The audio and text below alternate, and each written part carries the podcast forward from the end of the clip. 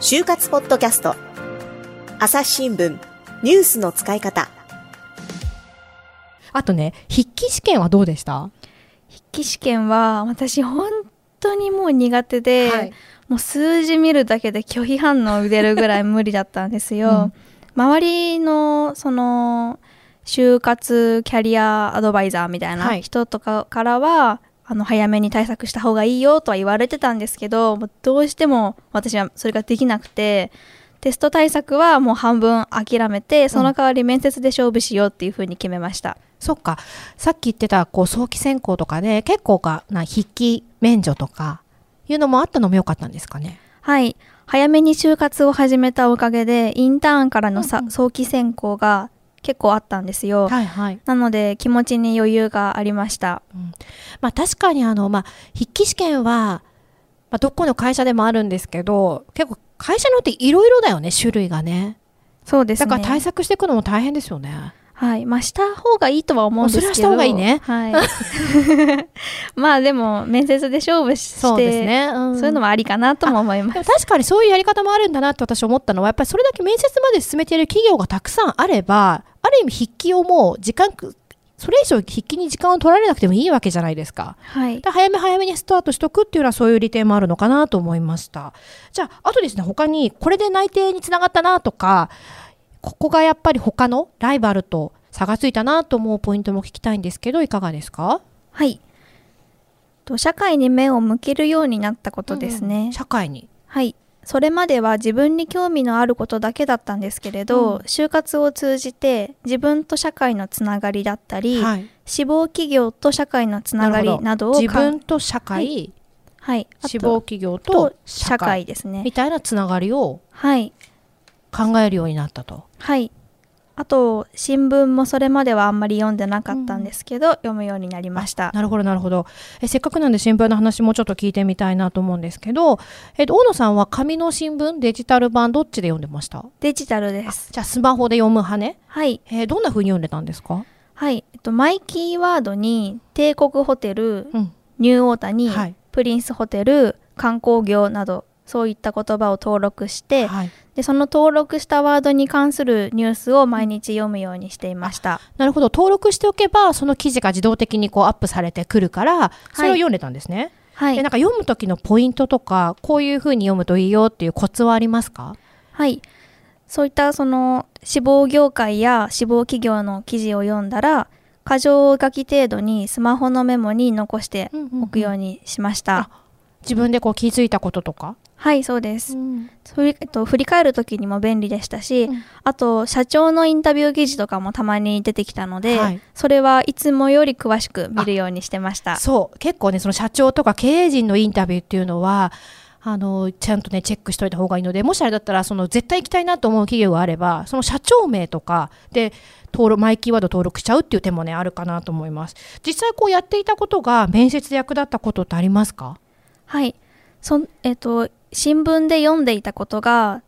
雑談面接の中の雑談で使えたことが良かったことだと思います、はいうん、雑談？はい。あの面接はずっと難しい話をしているわけじゃなくってちょっとしたコミュニケーションのやり取りがあるんですけど、はい、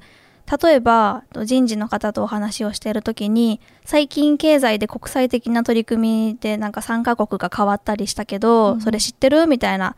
ことを聞かれたことがあって、うん、でああ知ってます。あの一昨日の新聞に出てたあの中国が関係してることですよねみたいなすごいじゃないですか。そんな感じではい話しましたね。えでもなんか何気なくこう面接官がしたこうなんだろう政治とか経済社会の話と、はい、そこで全くこう反応もできないことでもちゃんと今みたいに、ああ、この前の新聞に載った中国の話ですよね、みたいに返してくれたら、やっぱりすごい安心するし評価が上がると思うな。よくやり、よくできましたね。でも実はその全部ニュースのこと分かってたわけじゃなくって、うん、ポイントだけなんですよ。ポイント。はい。なんかその、なんか条約の名前とかがあって、あ、中国の名前があったなと思ったから、はいはい、多分中国っていう言葉出したりしたんですけど、うんそのやっぱり新聞を全部読むのは大変だったので朝日新聞デジタルで一面と政治経済の見出しと、あと産業程度の要約文だけ読むようにしていました。もう確かに全部読まなくても一面だけ見ておくのでもなんかこう自分への気づきとかはい。あなんだろうし知識が知識というかこう増えていって雑談に活かせたって感じですか？そうですね、それで大体どんなことが社会で起こっているのかついていくことができたので、うん。その要約文を読んで、はい。もし興味のないある内容だったらその後も詳しい文も読むようにしてました。なるほど。最初の見出しと、はい。まあ、リードっていうんですけどね。こう3行4行ぐらいで書いてある要約だけ読んでもっと面白いなと思ったら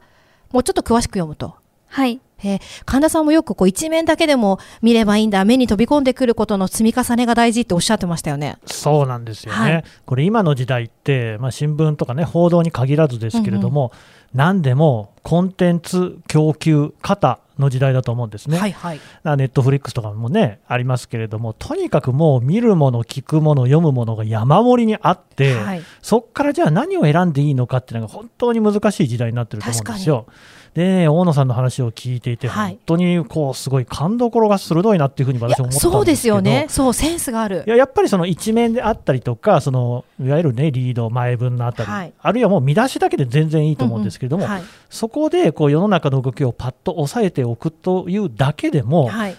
全く問題ないんですよ、それで世の中の動きっていうのは、まあ、大体把握できるように新聞って、むしろそういうふうに作ってるんですよね、こちらもね。なんであの、ちゃんと読み込まなきゃいけないっていうふうに、変にプレッシャーを持ってもらわない方が、むしろいいんだろうなと思いますね。あいやその通りだと思う。なんか学生さんも新聞読まなきゃと思うと全部読まなきゃいけないと思ってる子が結構いて負担に感じてるようなんですよね。ちなみに神田さんは毎日どんな風に新聞読むんですか？僕はもう完全にですね、えあの紙面の方を読んでいて、はい、紙派。で紙の方で本当にあの気になるものだけ拾い読んでる感じですね。もうどんどんこうやっぱりむしろ原始的になってましてですね、はい。あんまりこうデジタルって本当にこうね結構疲れちゃうところがあってそれを選ぶっていうことっていうのがすごく実は人間にとってストレスだっていうその心理学的な研究も実際あるそうなんですよ。はい。毎日服を選ぶっていうのはこれも実は結構なストレスになってるっていう、ね、でもわかるかもそれ。うん、そういう意味で言うと、はい。紙の新聞の方がこう分かりやすく情報が選別はされてるんですよ。確かにまあ一面だけ見ればこうパッと眺めるようなイメージですよね、であのデジタルね朝日新聞だったらはい。朝日新聞デジタルの方を使っていただく場合には、はい。例えばそのニュースレターといってはい記事のうち、今日はもう朝この6本読んどいてもらえば、みたいなね。来ますねメールで、えーあったりとか、まあ、それこそそのトップページっていうのがあるのでそこを開いていただくと大体あの一番い大事なニュースと、はい。それの他の6本ぐらいとか並んでるんで、もうそれだけで十分。新聞記事ってねおー。1日の朝刊で全部開いて、まあ、細かいの回せると、はい。あの記事って1000本ぐらいあるんでそんなの全部絶対読めませんから。え1000本。逆に全部読めろなんて思わない方がいいです。そうですよね、、はいやじゃあ大野さんの読み方は本当にこれ正解ですよ。あよかったです、ね。私もニュースレターに登録して、うん。それで見てたので。そっか、はい。じゃあもう毎日メールで見てえいつ見てたんですか？ね。例えば朝起きて、うんうん。ちょっとベッドでダラダラっとしてる時とか もう寝る前に、うん。あのインスタを見終わった後にちょっとメールの方も開いて、はい。ちょちょっと見るだけとかそんな感じですいやでもそれで十分だしそれをまああのそんなに一日時間かけなくてもいいからまあ毎日できれば毎日そうじゃなくても習慣つけてやるってことがもしかしたら大事なのかもしれませんね。そうかもしれませんねねえいやーありがとうございました。なんかすごいね、今日はあの面白い話いっぱい聞けたなと思うんですけど、じゃあ最後に大野さんからこれから就活を頑張る後輩たちにメッセージをお願いします。はい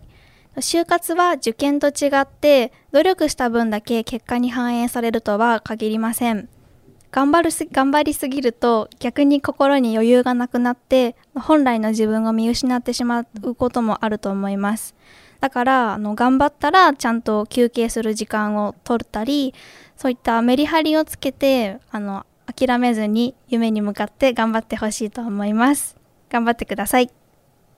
はいどうもありがとうございました。ありがとうございました。というわけで、えー、ホテルに、えー、ホテルの会社からですね内定を得ました大野さん、はい、そして就活キャリアアドバイザーの篠原真紀子さんでした。どうもお二人ありがとうございました。ありがとうございました。